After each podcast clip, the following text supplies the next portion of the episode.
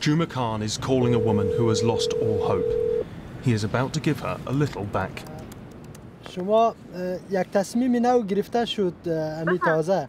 He's telling Sarah, whose identity we're protecting, that her application to move to the UK is going to be reconsidered.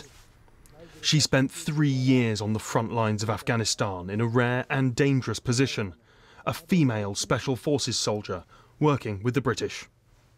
I was a part of a unit that searched homes, women, all their belongings. As you know, in Afghan culture, it's not allowed for a man to search a woman or go through their things. Therefore, we were there to do that job. Sarah was a member of CF 333, an elite unit set up and funded by the UK. They were the last ones standing when the Taliban returned. She had assumed she'd be given sanctuary in Britain. She was refused twice. I lost hope when I received the refusal. I couldn't believe it because I had worked, I had documents, and because I am a woman. I was interviewed many times, I have spoken, and no one has heard my voice. I began to realise that all they said was just politics. It's only words, nothing else. During the chaotic fall of Kabul, some triples managed to escape. Sarah did not, and so applied to the Afghan Relocation Assistance Policy, ARAP, set up to help those who had served alongside the British. Some triples were allowed into the UK, others not, with no reason given. Juma Khan was one of those who made it. He says the lives of those he left behind haunt him. For us, it's very hard to see their life. Uh, no job, no money, no food. It's, um, it's very difficult. So, is it fair to say that this delay will have cost lives? Yeah, yeah, yeah. I, we, we see some of them is um, killed by, by Taliban.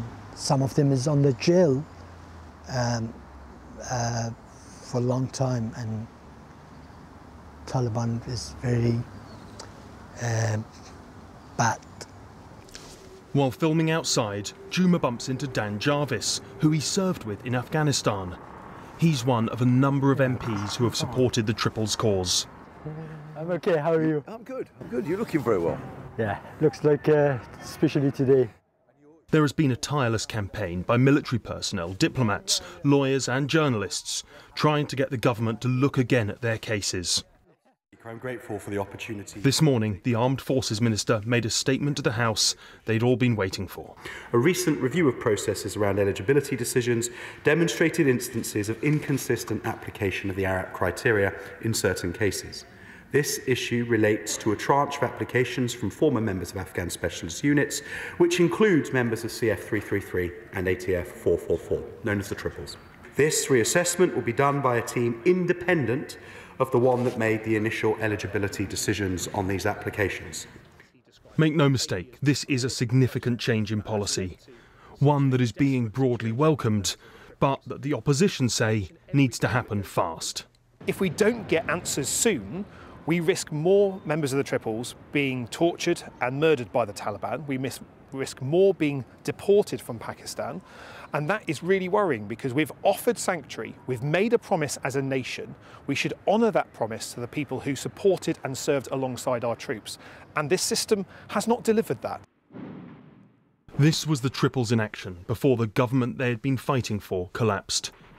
At least half a dozen are known to have been murdered since the Taliban returned.